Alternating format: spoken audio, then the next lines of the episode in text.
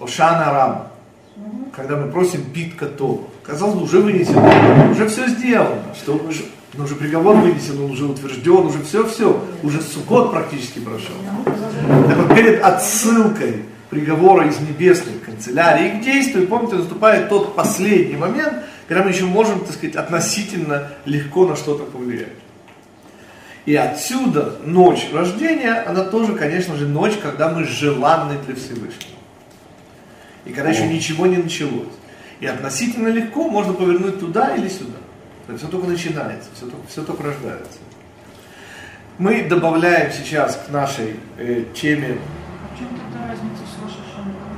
Как в данном аспекте? Песах и Роша Шана, мы же всегда учим, находятся как два полюса друг по отношению к Ну. другу. И идея здесь, она связана с евреем, это еврейская. То есть глупо, как мне кажется, в ночь просить о парносе. То есть это, это вещь для, для каких-то еврейских совершений. То есть если Рош Шана нужно просить о парносе, то в Песах просить о Торе, о выученной Торе, о, о том, чтобы получить Тору. В Рошашана вы сами говорили, тоже бессмысленно просить о парносе, о здоровье. Да, Для этого но, но это устанавливается в Роша Шана. Бессмысленно об этом прям- напрямую просить, потому что нужно просить совершенно о другом, о сосуде, а не... А здесь я имею в виду, что поскольку это все еврейское, то есть это еврейское рождение человека, то здесь имеет смысл просить о специфически еврейском. О том, чтобы тебе удалось Тору учить, чтобы она была тебе в кайф, вот такие вещи. То есть все, что связано со временем, а не с пространством. Чтобы у тебя хватило времени на Тору. Вот, вот такого. То есть именно временные вещи, желанные вещи. Песах это желание, а Роша Шана, Песах это желание. А Роша Шана это голова, это знание. Это мужское начало, это женское начало. Песах это женское начало, как голова и сердце. Но тут вроде бы и нет места для, для просьб. Тут все идет рассказ. То есть мы Здесь вся идея Да, этого рассказа, да, это именно рождение, то есть описать, что ты представляешь из себя, В построить. качестве рождения. Это и есть рождение. Ой, знаете, на что это похоже? На загрузку свеженького компьютера. Загрузка компьютера, несомненно. То есть Ну, вот просыпание всё. человека. То же самое просыпание человека. То есть Где я? осознание себя, потом где я, осознание пространства времени. Окей, но это же, А это же есть рождение- те 10 сферот, которые мы сейчас с вами прошли через устройство пасхальной киары. Мы сейчас попробуем вот эти же А 10 вопрос? сферот увидеть в действии. Потому что снова, вот как бы первая часть нашего урока была посвящена увидеть символы пасхального седера вот в рамках 10 сферот. Теперь давайте попробуем увидеть действие седера, то есть как происходит вот это самое рождение и увидеть вот эти же 10 символов в их действии, в их задействовании. Тем самым самый первый вопрос будет, ну, во-первых, мы вспоминаем порядок, да, как сказали мудрецы, Кадеш Урхац, Карпас Яхац. Давайте пока на этом остановимся, потом пойдем дальше. Понятно, что кидуш, выделение, отделение, есть суть, и здесь мудрствовать много мы не будем, скажем прямо, что это кетер, и что это, в общем-то, не нашего ума дело. Это кетер. Это зародыш всего, это отделение, выделение, обособление. Это кетер, это кадеш. Это выделение времени, это выделение места, это выделение всего. Это ки, душ. Здесь не присутствует никакая, как на моем уровне знания сегодняшнего, не присутствует никакая специальная идея. Там Кидуш мы делаем, кидуш мы делаем в любой праздник, выделяем его. Кидуш это зародыш, кидуш это кетер. Уже урхац вызывает как бы некое... Напоминаю, что в данном случае мы идем за шулханарухом, мокрые овощи, мокрые фрукты требуют на тела дедаем, поскольку э, мокрость их принимает тума и так далее, как в шулханарухе. Э, С точки зрения ашкафической, нашей обычной, это вступление в действие, это некое приготовление рук к действию. Потому что руки это действие, так же как после трапезной молитвы мы делаем кончики пальцев, так же как мы делаем на тела дедаем перед хлебом, это приуготовление того, что есть действие символов рук к самому действию. И дальше начинается самый-самый первый вопрос. Итак, мы ожидаем, что сразу после кетера должен идти уровень хохма, и с чем мы сталкиваемся. Мы сталкиваемся не с мацой. Кстати, этот вопрос имеет смысл задавать, действительно, господа. Но, но главный же герой это маца все-таки, простите, а не зро даже при всем уважении и так далее. Почему седр не начинается с мацы? Вот он еще одна кушия. И ответ он идет как бы, и снова, то, что мы сейчас говорим, это мы подставляем теорию, полученную от мудрецов, в действия, которые получены от них же, и теперь это уже наши выводы, которые вы сейчас услышите. Просто наши выводы из их теории, которые мы прилагаем к ими же предписанным действиям. Итак, первое, что мы делаем, мы берем карпас и окунаем в соленую воду. С этого все начинается. На уровне шкафы мы давали уже объяснение. Как известно, галут как таковой, рождение из которого и обыгрывается в Леля Седера, начинается с того, что обмакивают рубашку, знаменитую Ктонет Йосефа, в дан саир, в кровь козла. Специально по такому случаю срезанного. Конечно, не случайно, мы с вами говорили, здесь козел, в конце будет барашек. Здесь Исав, в конце будет Яков. Это учили с вами. Что важно, что этот самый Карпас ашкафически понятно, что с него все начинается. Его начался Галут, продажа Юсефа, закабаление нас в Египте. Все с этого началось. Но соответствует этому, как мы сказали в первой части урока, это, извините, соответствует год. И это вырвано совершенно, потому что вот у нас есть зроа, хесед, вот есть яйцо, гвура, марор, наша жизнь. Э, есть неца, в конце концов. Почему год? И как мне кажется, ответ здесь получится тривиальным. Он вытащил из порядка этот год, поскольку мы говорим о рождении. А рождение это есть величие. То есть это великий поступок, где из куска мяса получается человек. То есть мы помещаем жизнь в сосуд. Это есть год. Великое в малое. И потому первым нашим действием, соответствующим вообще рождению, и, и будет Карпас. А шкафически с этого начинается Галут, с этого все начинается. Весь Египет начинается именно с этого. Следующий шаг. После Карпаса мы делаем Яхац. Мы преломляем среднюю мацу. Средняя маца, как мы учили, это хохма. Преломляем и больший кусок, подчеркнуто именно больший кусок, говорят мудрецы, прячем для, по некоторым э, нусахам, ее крадут дети и так далее, и так далее, и так далее. Но смысл, как мне кажется, здесь тоже очень просто. Конечно же, ждать от новорожденного мудрости, ну, извините, это только может оказаться пагубным для него и для того, кто это ждет. И вот эта большая часть хохмы прячется в надежде, что ее отыщут. То есть здесь присутствуют все элементы. Кража, поиск, выкуп. Обратите внимание, что детям по вот этому ашкенадскому обычаю еще и платят. Да. Обычное объяснение, чтобы они не спали, но в общем это классические поиски истины, за которые надо еще и заплатить, господа, иначе они не будут нашей. То есть истина из теоретической должна стать выстраданной. Детям заплатят, то есть за, за найденное награда за ночную ну, в общем, да, то, что мы платим здесь детям, и дети в данном смысле, в данном случае символизируют э, то, что он нуждается. В любом случае получается понятным теперь все, что связано со средней мацой, которую мы преломили, она большую часть э, запрятана, цафун, и так далее, и так далее, и так далее, по-моему, более-менее здесь понятно.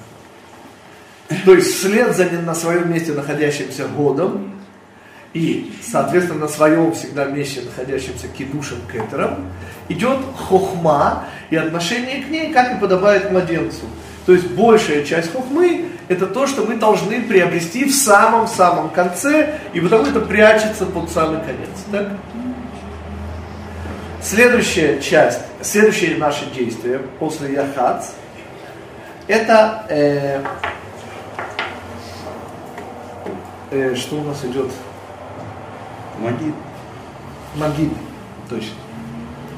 Идет Магид, что есть очевидная бина, объяснение, разъяснение. Недаром в Магите присутствуют эти дидактические, вот, э, а вот э, скажи сыну так, а скажи сыну так, а этому объясни так. То есть идет очевидное дидактическое направление.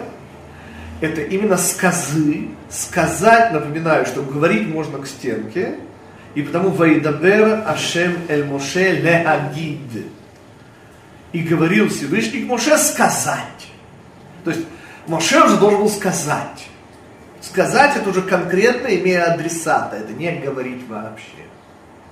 И потому это магид, это совершенно конкретная вещь, должная сказать и имеющая конкретного адресата, а не вообще дибуризм. Это бина. И вслед за ней мы переходим к самому-самому главному. А именно к маце. Только обратите внимание, как у нас появляется Рахца, рахца. Ну да, понятно, рукоомовение, вступление и дальше моци маца. То есть два благословления на мацу.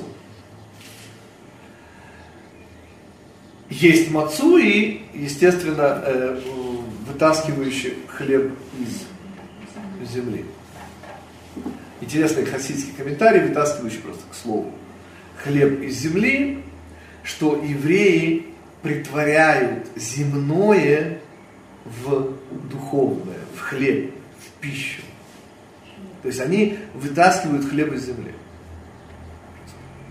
Красивый хасидский ворд. К чему мы подходим? К тому, что, обратите внимание, маца здесь появляется не как три верхних э, категории кетер хохмабина, маца здесь появляется в своей проекции. Теперь, проекции, ну, как бы, мы мацу едим, да, и едим при этом что?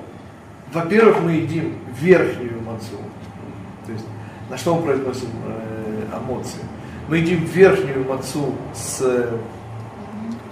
с половинкой, э, меньшей половинкой средней мацы, то есть кетер хохма. И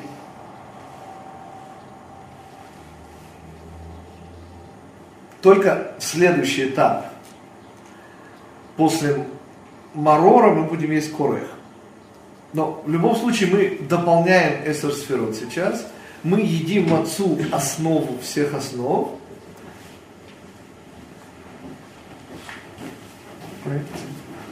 Да, то есть я, я пытаюсь объяснить, почему это идет после бины. То есть у нас как бы Кейтер и Хохма должны были идти.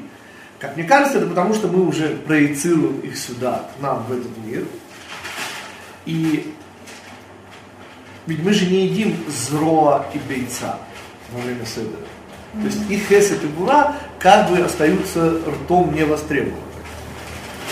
А, И говоря, мы же не едим. Ну да. Как?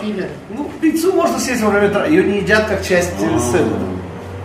А зро вообще не едят в этот вечер, чтобы, не дай бог, не было намека, что это как будто бы у нас есть Песах. То есть, но, но в любом случае эти два представителя не поедаются во время пасхального седера. Ну, это зро можно на утро съесть, на здоровье. Но, ну, как пасхальный седер, это отношение не имеет. И вот, как мне кажется, нам объяснение, здесь они присутствуют. Потому что проекция кетера это хесед, проекция хохма это как раз гвура, так что вот вам хесед и гвура. И следующее вслед за этим, естественно, идет марон. Так почему не едят еще раз? Мы едим мацу, Да. но не в порядке верхних сферот. С верхних сферот у нас особо нечего. Да. И проекция кетера и оставшегося кусочка хохма, это как раз хесед и гвура. То есть мы их как бы едим. Вот здесь мы едим хесед и гвура. Мгм. А сами представители хеседа и гвуры, мы их не трогаем во время Леда Седра. Мгм. Но это может быть объяснение, потому что мы вот здесь мы употребили гвуру. Потому что это маца проекция кетера, проекция хохма. Это наше. А когда хесед зро, это вообще не наш хесед. Можно так, то, что вот Лиля пытается сказать, что зроа и хадига это же деурайта, это история.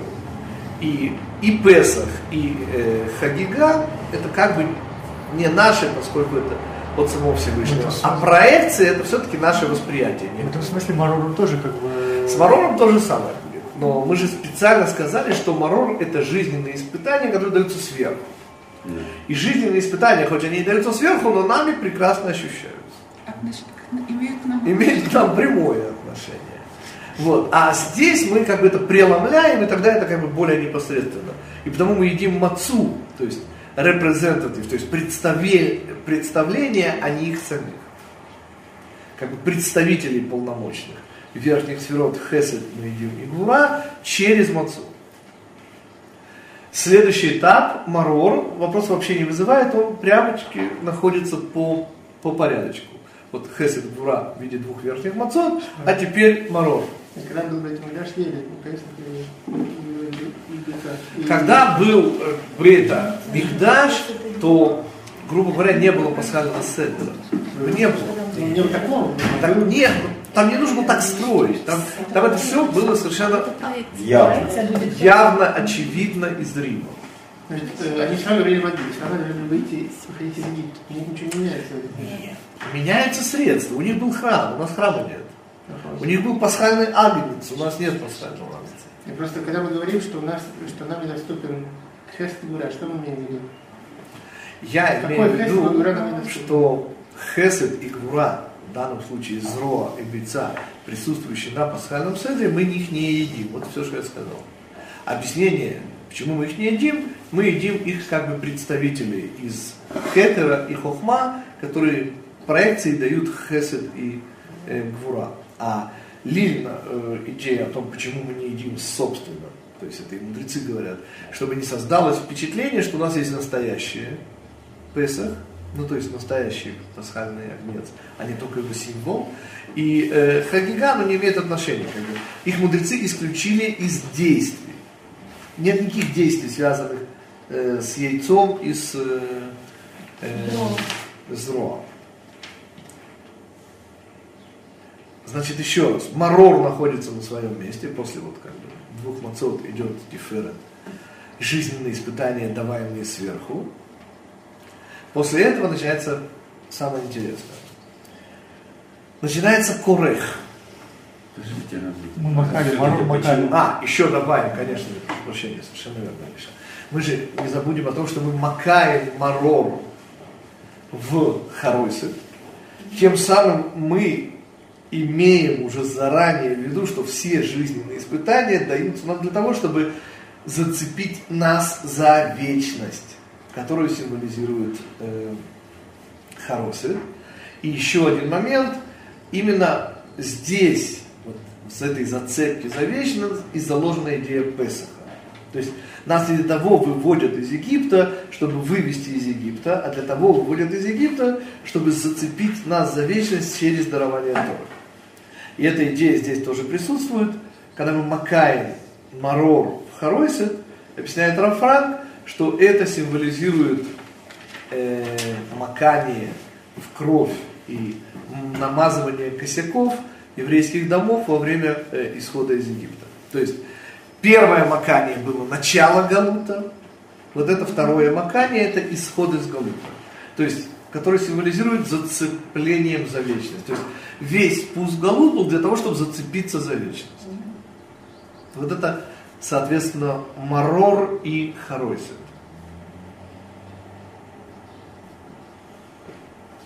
Марор и Харойсет. Карпас, напоминаю, уже был задействован год. И наступает э, очередь Есода. Да. Значит, Как город после Марва? О, вот это и есть очередь. А, Вот это и есть очередь, э, э, соответственно, Есода. Есод это хазеры, да, это тертый хрен, это испытание наших, даваемые изнутри нашими инстинктами. То есть это не испытание, которое ставит нам снаружи жизнь, это то внутреннее, с чем мы приходим в этот мир и что мы должны внутри себя обуздать. Это как бы наши собственные испытания, внутренние, не внешние. И отсюда мы выводили Иосифа и весь тот джентльменский, вовсе не малый набор, которым должен обладать еврей, чтобы достигнуть уровня царя. вожделенного уровня царя, и это Корех. Мы идем с третьей мацой. О, мы берем третью мацу. Третья маца это бина, то есть это Это то, что мы сейчас говорим про курех. Про Корея. Да. В курехе участвуют третья маца нижняя, то есть бина, в ее снова репрезентативном виде, то есть в ее проекции это тиферет. Но это не тиферет, ее предтеча, и она, мы ее едим с есодом, тем самым подчеркивая, что внешние даваемые нам жизнью испытания и внутренние испытания это одно и то же. Третья маца с какой мацой? Третья маца мы едим с хазер, с Нет, есодом. мы- я понимаю, бутерброд же Корея. Да. Такая третья маца мала Третья маца идет. Она пополам, да? На 10 частей. А, ну, Из понятно. нее делается бутерброд. Понятно. Ее третью мацу едят вместе с хазерет, тем самым подчеркивая основную идею Есода. Опять Что? хазерет, да? Хазерет не опять, это, то был Марор, здесь хазерет. Здесь подчеркивается связь между Марором и хазерет. Потому что Марор это же проекция третьей мацы, А, согласен. а хазерет нет.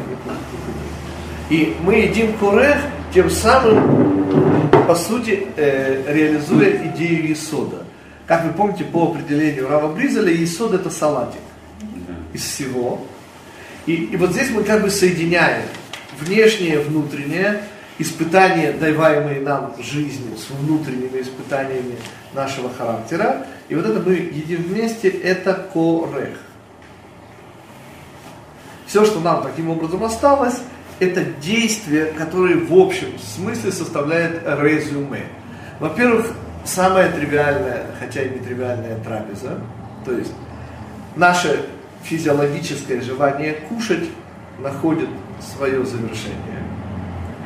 Мы, естественно, говорим после трапезную молитву, то есть. Э, сначала цафу, прошу прощения. Сначала мы едим, дополняем ту хохма, которую мы получили в небольшой степени. Теперь мы ее получаем цафу, афикаман в полном объеме. И это резюме нашей жизни уже получается.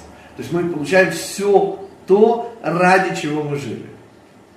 И это мудрость, и это благодарность в виде после трапезной молитвы Барех в виде Галеля и нирца, как бы пожелание, чтобы в следующем году было больше. Мерца это что? Нирца это в следующем году в Иерусалиме. Чтобы было больше, чтобы Иерусалим был отстроен, чтобы верхнее соединилось с нижним, то, что называется Ирше Хубрала Яхдав, город, соединяющий все. Вот это приложение да, выученных нами десяти сферот через э, признаки пасхального седра к самим действиям пасхального седра. Окей, мы вот этот урок заканчиваем, завершаем. И сразу без перерыва простенькую, в смысле безыскусную идею того, что Песах это рождение. Что значит Песах это рождение? И вот это мы как раз попробуем увидеть. Собственно, расстояние от Песаха до Шивот всегда определялось нами как э, построение сосуда. Некое осознанное, конце которого идет уже бармитсва, дарование Торы, то есть некая начинается взрослая осознанная жизнь. И нежная тайна Песаха, и все, что мы учили, Леля Седер, и мы начнем, может быть, чуть-чуть до этой простенькой идеи о рождении, Леля Седер еще потому Седер, что он устанавливает не только связь, как мы всегда говорили, между вещами, он устанавливает и то замечательно важное, что без кабалы понять невозможно, а именно иерархию. Помните, мы всегда объясняли, что в духовном мире голова это голова, а тело это тело. То есть в духовном мире есть жесткая причинно следственная связь. И потому не может быть положения, с которым мы постоянно сталкиваемся в этом мире. Какая умная голова дураку досталась. То есть голова это голова, голова это рожь. Напоминаю, что на иврите рож означает глава. То есть то, что руководит. Без исключения, естественно. А лишь какое же это руководство? Следующий шаг. Понимаете, совсем просто. Есть Всевышний. Что находится под Всевышним? Ответ моя голова. То есть единственное место контакта между мною и Всевышним это моя голова. А вот сердце находится под головой, источник желаний. И кто-то из хасидских рэбов, не помню кто, как всегда, сказал, и снова текст приблизительный, что он не понимает, как вообще желания могут противостоять голове. Нам понятно, почему он сказал. Потому что в мире духовном, извините, есть голова. И что значит тело имеет отдельное мнение? Понимаете? Там, рука поднимается, а, а, а мизинец имеет свое мнение по этому поводу. Подниматься, не подниматься. Что, имеется в виду? Простите, он часть руки. То есть сама постановка вопроса об отдельном мнении тела, это нонсенс с точки зрения духовного мира, то есть с точки зрения истины. И что происходит в Леля Седер? И в этом смысл Леля Седер. Происходит рождение. Как мы помним, рождение всегда идет головой вперед. Ну, в правильном случае. То есть устанавливается иерархия. Всевышний, голова, тело. И вот это вот тоже с вами 3 плюс 1.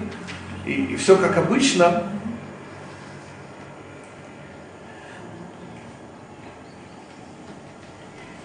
Собственно, идея рождения, естественно, подразумевает появление объекта. То есть 10 сферот. И потому нет ничего более естественного, чем рассмотреть все, имеющее быть в Лель Аседр, с помощью 10 сферот. И Раф Пинкус, у которого я как бы и нашел эту идею, предлагает совершенно простую вещь.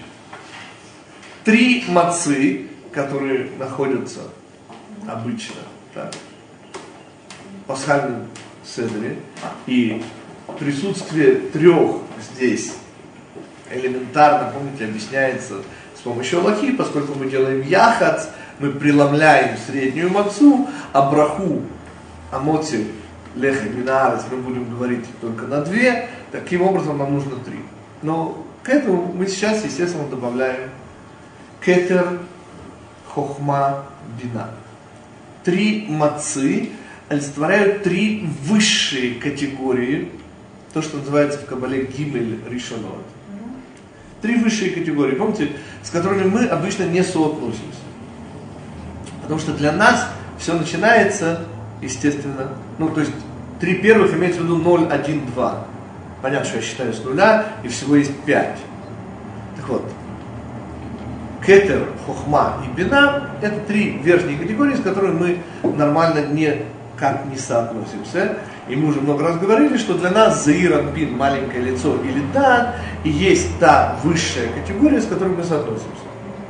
И обычно, когда мы говорим о Всевышнем, мы говорим именно об этой категории, которая в свою очередь, сейчас мы снова это увидим через пасхальную тарелку, делится на шесть Заир Анпин, и внизу, конечно же, Мальхут. Собственно, рисуночек пасхальной тарелки, он вот такой, где у нас три мацы, кетер, хохма и бина, вот три мацы. И дальше я сначала покажу порядок, а потом мы вернемся к маце и объясним, почему именно маца символизирует три верхние категории, хотя это более-менее очевидно. Видно? Как нет? Вообще нет. Белый лист. Белый листик, а может быть поближе? Поднести, может быть видно. Проще было видно для тех, кто смотрит. Ну окей. Будем считать, что видно, но даже если не видно, в конце концов, такая же схема присутствует в любом пасхальной годе. Единственное, что надо отметить, что это нусах не Виленского Гаона, а Аризак. То есть все расположено по Аризаку.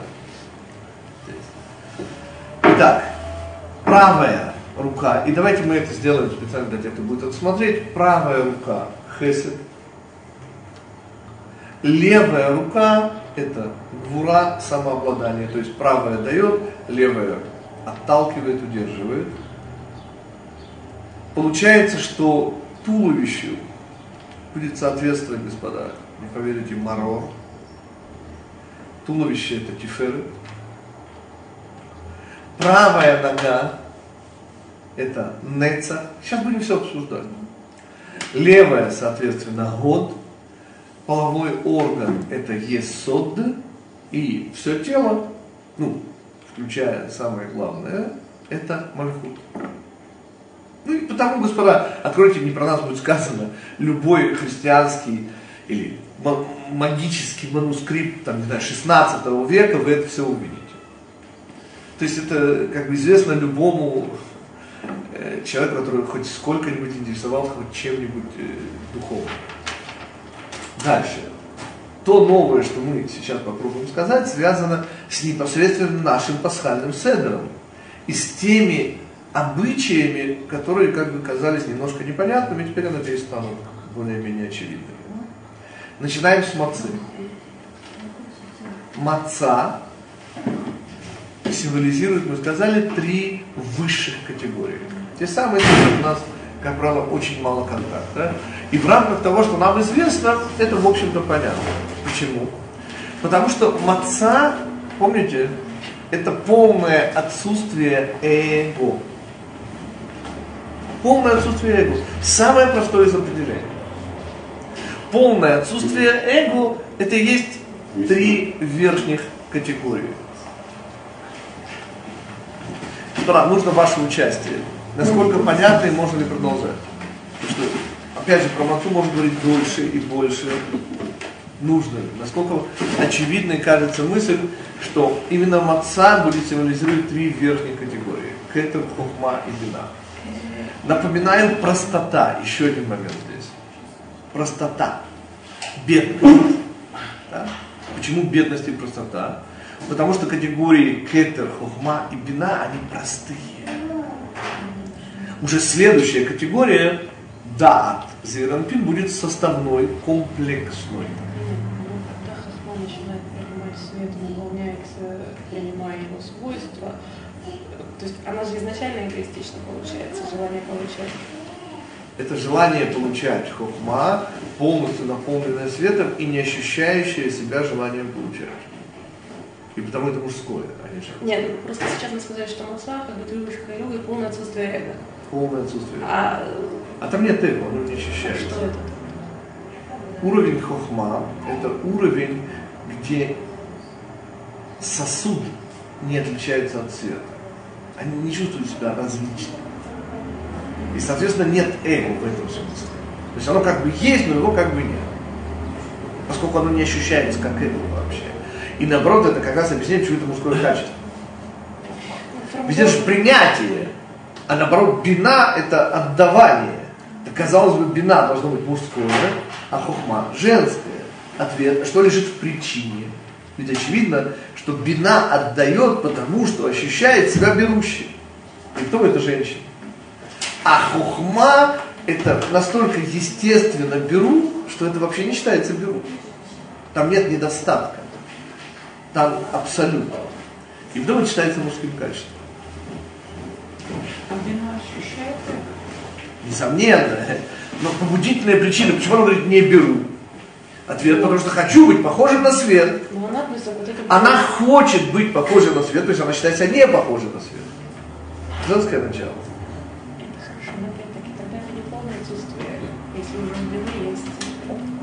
Итак, у хохмы нет ощущения эго вообще, и потому она не считается, она считается простой.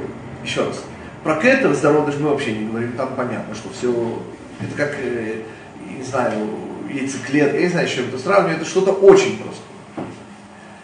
Следующий уровень хохма прост в силу неощущения различия. Там есть свет и есть сосуд, но разница между ними, она не ощущается, эта разница. У бины еще проще. Бина это одно простое желание не хочу. Не беру. За ним стоит ощущение, но сама по себе бина даю. Больше ничего. И потому все эти три вещи, они одинаковые. Одинаковые в чем эти три уровня? Они простые. Там нет двух. Вот уже на уровне, да, уже на уровне Зейрампин начинается вот этот разброд. Почему, как мы помним? Потому что это наша знаменитая шея. Она связана как с верхним, так и с нижним. Это храм. А храм вещь, как известно, составная и сложная, потому что он с одной стороны энергия и духовность, с другой стороны материальность, форма и так далее. Итак, мы, надеюсь, понятно и просто ответили на вопрос, от чего три мацы символизируют вот эти три верхних уровня. Силу простоты, отсюда бедность, в силу полного отсутствия эгоизма, нет никакого эго здесь, односложность, однородность и так далее. И потому они как бы одинаковые. То есть они различаются только по уровню. Это выше, это среднее, а это ниже. Но, но суть у них одинаковая, простая. Но помните их проекции. Хесед, Гура и Тиферет кажется тоже уже достаточным. Потому что а что еще нужно? Вот есть давание, вот есть самообладание, и вот есть правильно. А чего еще нужно? И потому они вот такие вот как бы самодостаточные в смысле того, что там нет недостатка, там все просто и э, совершенно однородно. И теперь мы переходим уже к символу пасхального седра. Может быть, давайте попробуем, хотя этого нет права Пинкуса, атакуем идею Яхац и Афикамана. Есть еще сравнение Мацот э, с Каиним, Левиим и Шевиим. Нет, ну,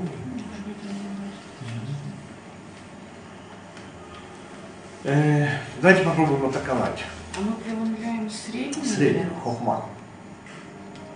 И оставляем ее на Афикаман. Есть на, на то, что большую часть. большую часть. Ну, большую часть, допустим, а логически объяснить достаточно просто. Вот. Но пока я ничего не вижу. Ну, попробуем подумать. В любом случае есть хороший вопрос. Почему преломляется средняя маца? Что это символизирует с точки зрения каббалистической? Именно хохма. Интересно. Хохма – это ее проекция, это. Проекция хохма? Нет, это гура. Это гура. Проекция хохмы как раз была. Середина. Единственное, что мне здесь приходит в голову, это идея середины. То есть середина это всегда связь, и это неким образом, видимо, можно сказать, нарушение связи, мы ломаем эту мацу, с целью его конечного восстановления. Но это такие общие вещи. Даст Бог еще вернемся к этой точке, но вопрос мы задали, уже хорошо. Итак, двигаемся дальше.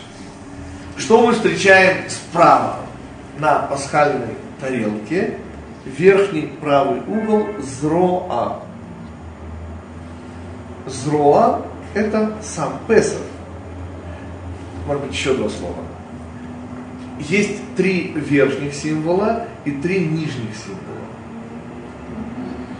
Почему это верхнее, это нижнее? Помните, у нас в щите Давида это отцы и дети. Причины, следствия. Деура это дерабанан. Три верхних вещи идут из Торы. Сейчас мы увидим. Три нижних вещи добавлены мудрецами. Вверх, низ. Как и в треугольнике. Верхний треугольник отцы, нижний треугольник дети. Итак, что такое Песах? Корбан Песах и Зроа, которое напоминает нам, есть символ вот этого удивительного приближения. Помните, не приближение которого э, карет. Снова подчеркивается важность. И ответ здесь прост, как мы помним, это то, чем Всевышний вытащил нас из Египта. Без роа нетуя.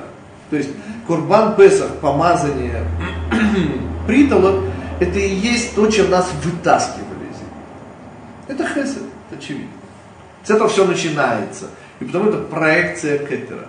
Вот здесь все начинается, Всевышний вытаскивает нас, Курбан Песах символизирует хесед, бесконечный и безграничный Всевышний. Всевышний открылся в Египте. Вот это Песах. Это Зроа, это Хесед. Почему помазываем? Ну, секунду. вы же помните, говорили, два помаза, это мака. Да, это мы учили. Я не повторяюсь сейчас. Я же не говорю о помазании. Сейчас говорю о том, почему верхнее правое Хесед, это именно. Затем, потому что это Песах, это исход нас Всевышний вытащил из Египта, он раскрылся, это Хесед, это его давание, нашего участия там совершенно не было. Это Зроа, это Хесед. С левой стороны находится яйцо, которое символ, помните, конечности. Яйцо, не дай бог, едят, когда солдат Авра, похоронив э, близкого родственника. И самое интересное, от Рава Пинкуса, а в чем вообще, говорит он, идея Курбан Хагига? Курбан Хагига, справка, это приближение обязательное в каждый Йом. То есть каждый еврейский праздник приносился Курбан Хагига. И он дает изумительное объяснение. Курбан Хагига это потому является категорией как бы, суда. Ну, кроме того, что мы уже сказали, что яйцо символ траура, символ ограничения, что оно круглое, символ того, что все как бы, крутится в этом мире, заканчивается, имеет свой предел, имеет свой конец, это стандартные вещи. Нестандартную говорит Раф Пинкус. Он говорит следующее. Как сказали мудрецы, нет радости, я сейчас говорю на самом простом уровне, без вина и мяса. И Курбан Хагига на самом простом уровне это то, что делал когда-то Иов, помните, который устраивал Корбанот после пиров. Вот у них был пир, и понятно, пир был посвящен Всевышнему. Но Иов, боявшийся того, что все-таки кто-то делал ради пуза, помните, он всегда делал еще курбан после пира. Так вот, курбан хагига, это, говорит Рафпинкус, интереснейшая вещь. Это позволение нам Всевышнему кусать в пузо, чтобы это было еще и для Всевышнего. Как мы учим в Кабале. Сегодня у нас нет вариантов, и мы сегодня не можем чисто то есть брать, чтобы давать. Но мы можем брать и, чтобы давать. То есть вот это и, это и есть мир Ацелут, и то, что он добавляет в систему миров, это удивительную вещь. Что, конечно же, да, я наслаждаюсь, кушая пульку, помните пример э, Честя и Котского, Котского, Хасида Раби из Котска, который сказал для кишки. Так вот сейчас мы эти вещи объединяем. Удивительность шаббата в том, что мы действительно едим для кишки. Но при этом имеем в виду и Всевышнего. То есть здесь есть и и. То есть уже нет чистого альтруизма, уже нет уровня брать, чтобы давать, есть ради Всевышнего. Но есть уровень, есть и ради Всевышнего. И вот это Курбан Хагига. То есть что такое Курбан Хагига? Это по сути ограничение моего желания набрасываться на жареное мясо. Как браха. Та же идея, что у брахи. Вот хочу и не а, а сначала говорю браху, а потом а. И, и теперь казалось бы, что изменилось? Ответ гвура. Вот это и есть категория гвура. То есть самообладание. Понимаете, я не набрасываюсь на хлеб, на мясо. То есть я произношу браху перед этим. То есть я присоединяюсь сюда еще и Всевышнего. Нет, кишки остаются, но и Всевышний. То есть тут брать, чтобы давать, а зро это Нет, нет, зро это просто давание. просто Это просто Всевышний дает без меры, без ограничений. Это просто давание. Это проекция это Кетера. брать, чтобы брать. Почему здесь тебе нужно брать, чтобы брать? Это проекция уровня Кетер. Это замысел Всевышнего. Ты здесь вообще ни при чем. Ты здесь не присутствуешь как объект на этом уровне Хесед. Как объект впервые устанавливают тебе границы вот здесь в буре. Вот здесь уже к тебе соотносится, тебе устанавливают границы. Есть вообще нельзя. Но если ты принес Курбан Хагига, то это значит, ты боролся с эгоизмом. И это значит, что Всевышний тебе говорит, теперь иди кушай. И что изменилось? Если до этого ты шел кушать, потому что ты хотел кушать, то теперь Всевышний говорит, иди кушай. И это одна, и, может быть, основная идея иудаизма, объясняет Каббала. То есть, где чем отличается еврей от человека? Тем, что человек это просто эгоизм, а еврей это эгоизм плюс альтруизм, плюс повеление Всевышнего. Это наша возможность зацепиться за него. Итак, зроа, бейца, хесед, гула. Теперь приходим к самому интересному. Господа, это центр всего, это марор. Естественно, я здесь написал внизу есод, нужно было написать, конечно, хазер это еще. Ну, то, что у нас там находится, это тертый хрен внизу. Это то, что мы в курех едим вместе с мацой. Не путать с марором. Я, например, этот велосипед спутал. Итак, марор, горькая зелень, мы порезали, используем чуть-чуть, кроме хасы, еще и настоящий корень хрена, и мы помним по Аризалю, в чем идея ограниченность конечной зла. И тем не менее удивительно, как это тиферет, это марор. Ну, тиферет мы учили всегда, братец Яков, пропорции, красота, истина. И что оказывается? А у Якова, вспомни, какая жизнь была. Он сам оценил ее как горечь в словах фараона. Помните, он говорил, что годы жизни моей были не так велики, как горьки. Что такое марор? Что символизирует марор и в чем идея марора? Марор символизирует, господа, нашу жизнь. Совсем просто. Просто нашу жизнь. Что значит просто нашу жизнь? Всевышний хочет дать хесед. Всевышний ограничивает свое давание гвура. Но Всевышний сочетает эти две вещи и очень интересный вывод делает Раф Пинкус, мне очень понравился. Если сочетать желание дать так, с пониманием того, что надо ограничивать, и сочетать их вместе, то сумма даст испытание. Еще давайте снова. Я хочу дать, но я понимаю, что нельзя давать незаслуженно. Так что я делаю? Я делаю испытание. Экзамен. Еще раз. Я хочу дать вам ученую степень. Так? Это хесед. Гвура, я не могу дать ее просто так, извините. То есть я даю, с одной стороны, хочу, с другой стороны, не даю, вынужден.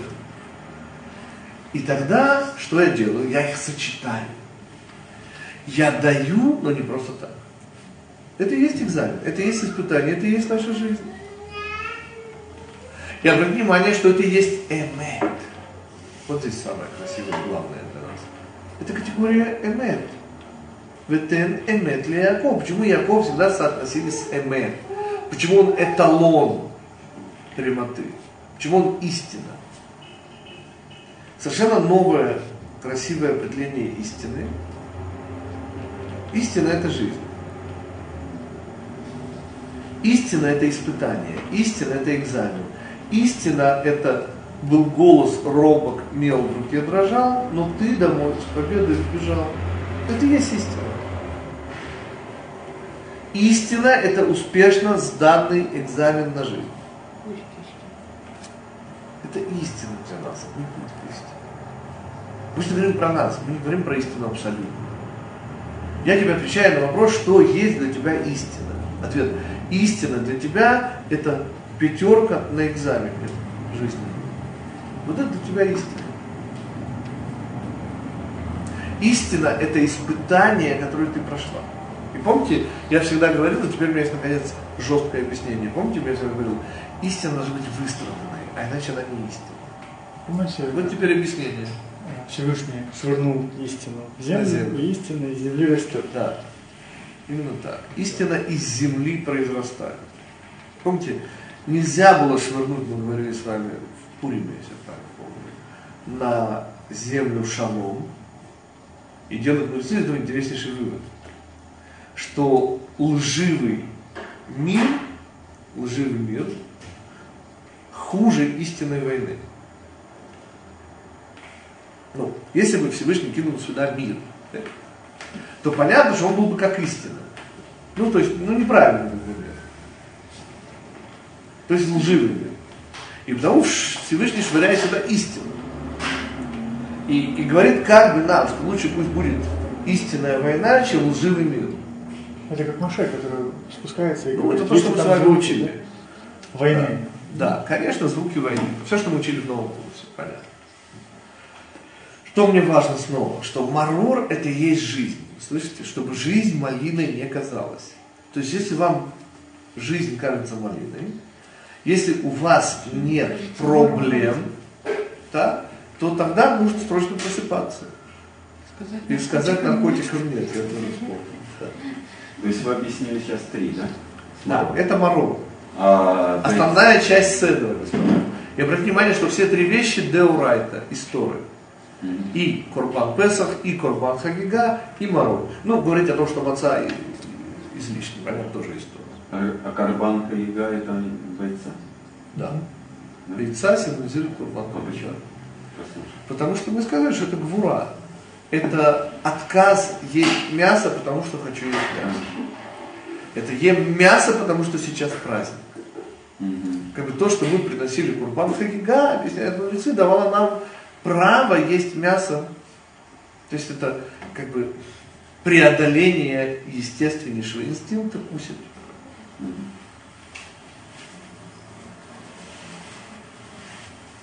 Теперь давайте сопоставим это с телом человеческим. Правая рука, левая рука, вопросов нет. Туловище – это то, в чем находится, обратите внимание, лулав. Помните наш комментарий на комментарий наш? Резаля Сукот. Ашер китшану бемитцвотам вецивану аль нетилат лулав. Почему эта митцва называется лулав? Почему лулав как бы главный?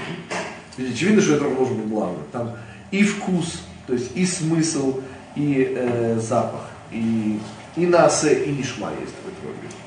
А, соответственно, здесь есть только нишма в лулаве. Только вкус, только смысл. И ответ, очень интересный Аризаля, что это наш хребет. Что это наше, как по-русски называется, позвоночник. А к позвоночнику, это уже вам любой врач объяснит, крепятся все органы тела. То есть он есть суть, на которую все крепится. Его верхнее окончание вот здесь он сходится с головой, так? И нижнее окончание регулирует ногу, половые органы. То есть он буквально вот это охватывает все. И потому важно, реклама гладиатора, важно заниматься физическими упражнениями, чтобы были мускулы вокруг позвоночника, которые бы держали. Позвоночник мог держать органы тела, нужны там мускулы, потому нужно заниматься физическими упражнениями. Марор тела. И получается, что это и есть наша жизнь. То есть мы работаем, это наша работа, это наше испытание. А И теперь понятно, что, крем, да? что обычно болезни касаются чего? Ну, понятно, что есть болезни головы, не дай бог, рук и ног. Но в особенности болезни поражают именно туловище. То есть туловище это, это есть горечь нашей жизни. Ну, рука кушать не просит. Вообще руке мало что надо. И ноге. А вот все, что надо, это сюда. Не только в желудок, ну там печень, там легкие, там, ну, все органы основные.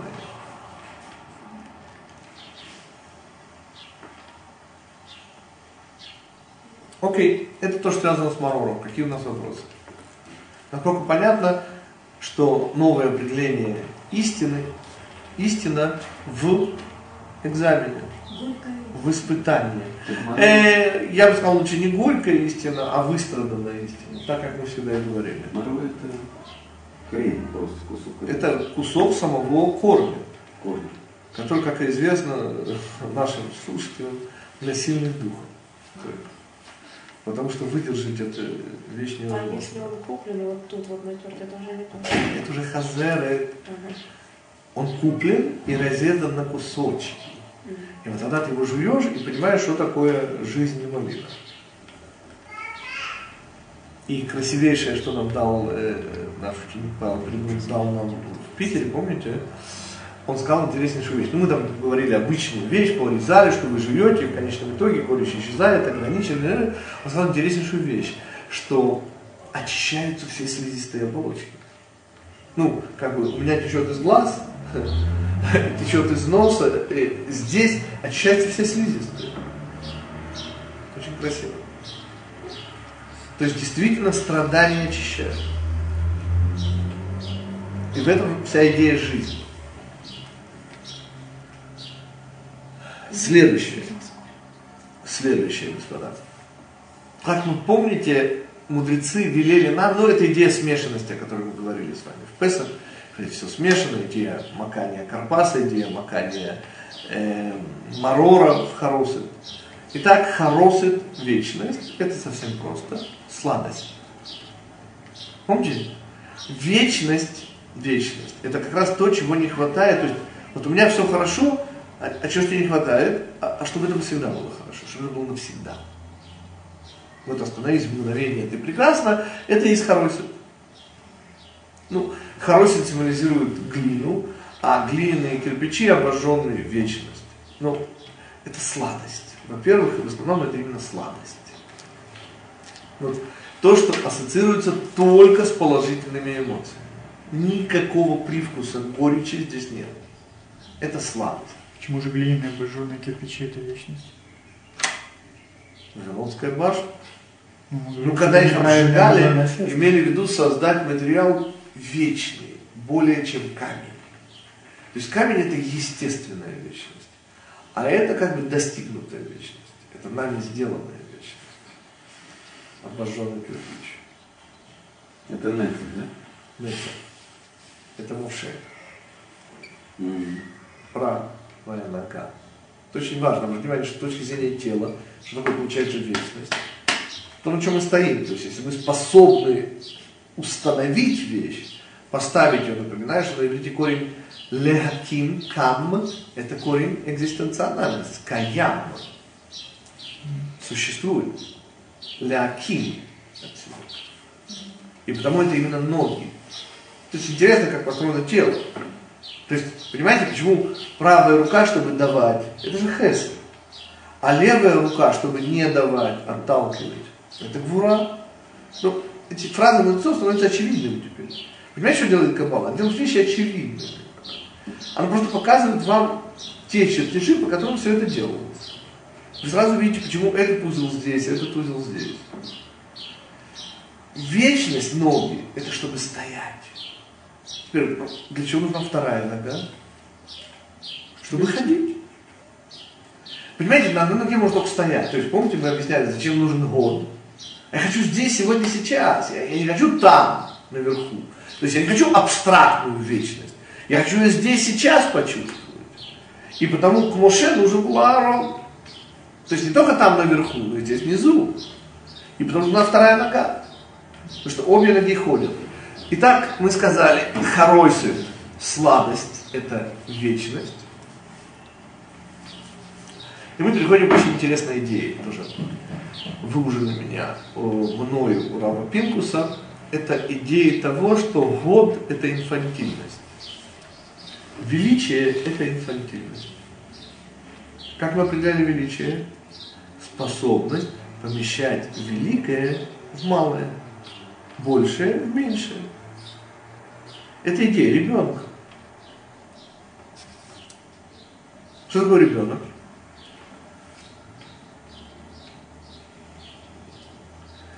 Ребенок это человеческая душа, помещенная в очень небольшие размеры, смехотворные, по сути. То есть интеллект не развит, тело не развит, ничего не развито. А душа уже есть. По-другому. Ребенок способен увидеть то, что взрослый не способен увидеть. Что это значит? Он благодаря своей малости способен на догадки, то есть в него можно вложить больше, чем в разумную голову человека. То есть Только дети и умалишенные способны делать связи, которых мы не можем сделать. Для, для нас они слишком далеки. Классический пример шизофреника, да, который там видит шнурки, э, ботинки, допустим, и арбуз, да, проводит параллель между шнурками и арбузом. Какую я не представляю себе, но он находит какой-то длинный, очень такой заковыристый путь, находит ассоциативную цепочку. А, а прямое, то, что мы бы с вами, и потому детский мозг, но более того, про Карпас, что говорят наши мудрецы, любой комментарий откройте, это чтобы детки не заснули. Чтобы ребенок в нас не заснул. Понимаете, что дает вечность? Карпас это картофель обычно Мгм. сегодня, который макаем в э, соленую воду. Почему макаем говорит? Но понимаете, в чем здесь красивость? Что гениальность это же ребенок. Что такое гениальность? Это когда мы взяли невероятно большое и поместили в маленькое, в человека. Теперь понимаете, о чем мы? Это и есть ребенок, потому что гениальность это ребенок. Потому настоящие гении это все дети. Ну, во всех остальных вещах. И получается, что идея величия – это идея детскости. И Потому мудрецы здесь говорят о детях. Было бы непонятно. Дети могут себе успехом спросить, почему марор, извините, макаете в хорошем, а не только почему карпас, соленый воду. И так далее. Левая нога.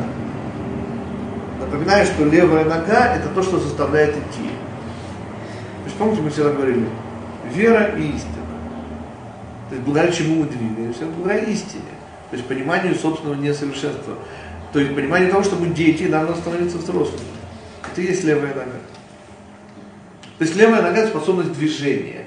Правая нога – это способность стоять.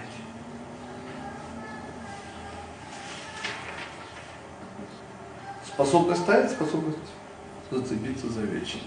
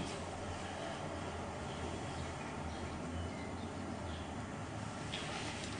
Еще ты да? И последнее хазерет. Хазерет, тертый хрен. То есть тоже горечь, но уже вот такая вот. Адаптировано. Да, адаптированная, тертая и так далее. Категория здесь Йесод. Йесод. И половой инстинкт здесь связан с чем? Обычно мы говорим, что это некий салат всего, или малый джентльменский набор был еще до, помните, счета Давида, а это уже настоящий джентльменский набор. Все, что сверху, то и снизу. Рафпинкус предлагает увидеть совершенно простую вещь. Во-первых, это непосредственно связано с марором, то есть с горечью, то есть с жизненными испытаниями. Только, говорит, это не те экзамены, которые дает нам Всевышний, а те экзамены, которые мы себе сами делаем. Что значит мы себе сами делаем? Это тертый хлеб. То есть тот же хрен, но уже тертый. Что значит сами себе делаем? Это значит, что мы, находясь в Египте, пытаемся оставаться евреями. Мы не идем на ассимиляцию. Отсюда здесь и идея вот, э, полового инстинкта. То, что мы все учили про Юсефа, что он закрыл ту самую брешь, помните, на которую рассчитывал фараон.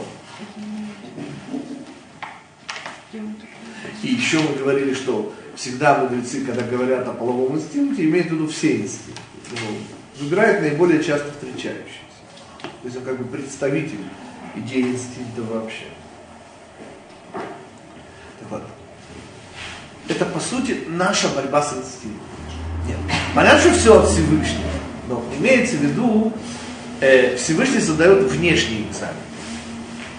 Внешние ситуации. А это наша внутренняя борьба. Вот это перевод теории в практику. Вот хорошо, я знаю Тору, а практически внутри себя. То есть Всевышний устраивает нам внешние испытания, а это испытание внутреннее. И потому это малый джентльменский набор. То есть как я сам собой.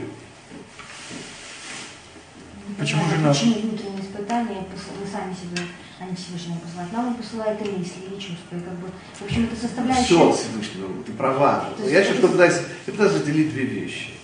Вот э, идет некто так по дороге и видит 100 рублей. Неважно, где же, я сейчас не оценил вообще, вот это Всевышний. Идет некто по дороге, и ему захотелось свинину.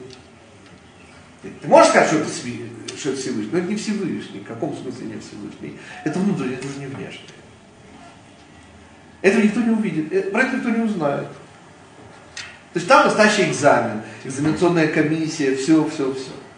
А тут ты сама себе придумала задачку, ты сама ее решаешь. Ну как бы? То есть нет свидетелей, никто не знает, никто не видит. И это проще. Почему же это менее горькое? Потому что все-таки ты сам для себя. Ну, почему менее горько? Потому что там, извините, сидят уважаемые дяди. И ты перед ними, и ты запинаешься, и тебе неудобно, и тебе стыдно. Здесь же тебе стыдно только перед самим собой. Я, я не говорю, что это... Но это немножко легче. Это тот же самый корень, тоже стыд. Но это стыд внутренний, тертый уже хрен. И здесь очень красивая получается интерпретация. Помните, говорит Мидраш, что в самый последний момент перед ним появилось и лицо его отца. Теперь он дает очень красивую ассоциацию, мы ее, в общем, знаем. Что такое дюкано? Где у нас дюкано Шильяков находится? Что это? Он находится не на лестнице, он наверху. Он в сапфировом престоле. То есть он А. находится в то, что мы называем небо, то есть управление. И помните, как мы всегда определяли исот? Это наличие того, что наверху, здесь внизу. Понимаете, что он сделал? Он смог притащить небо на землю. Он вытащил Дюканош Ильяко, то есть сверху сюда вниз. По-другому, когда мы не едим свинину, то что мы сделали? Мы взяли Тору, небесную, абстрактную, так, и притащили ее сюда к нам. И потому это так похоже на Мальхут, на конец работы. Это же, почти Мальхут.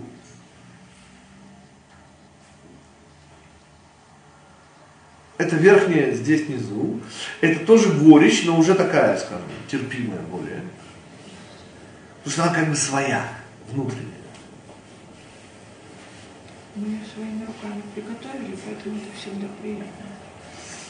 Ну да, очень красиво, что, что хрен мы как бы готовим еще своими руками. Это как бы нам дается готовый тот марор хрен, а этот мы все-таки трем, мы сами его готовим. И, кстати, при этом в чем идея? Остается, конечно же, хариф, то есть э, сила, но это же совсем не та сила.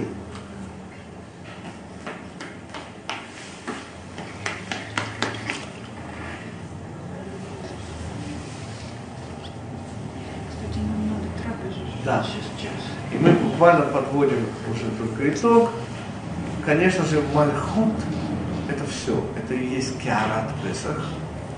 И тем самым, то, что мы с вами сделали на этом коротеньком уроке, мы с вами увидели, как Лель Аседер рождение.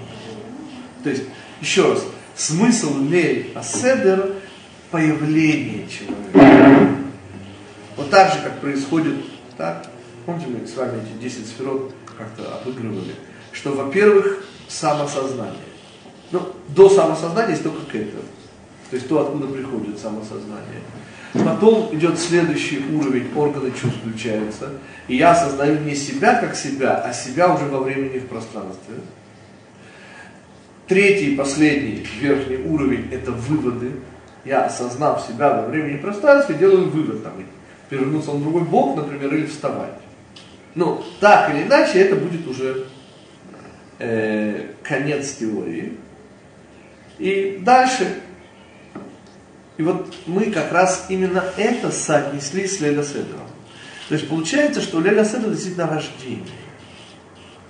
Сначала голова, потом тело, в конце ноги. Конце получается не ноги. Что-что? конце тогда получается не ноги.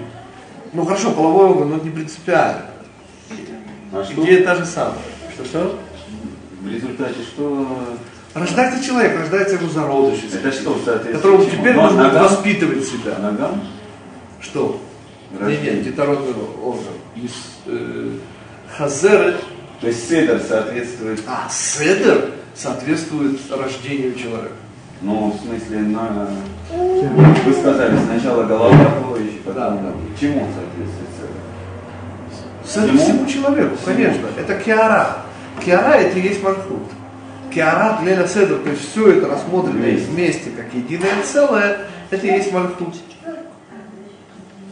Окей, мы остановимся на этом. Да, уже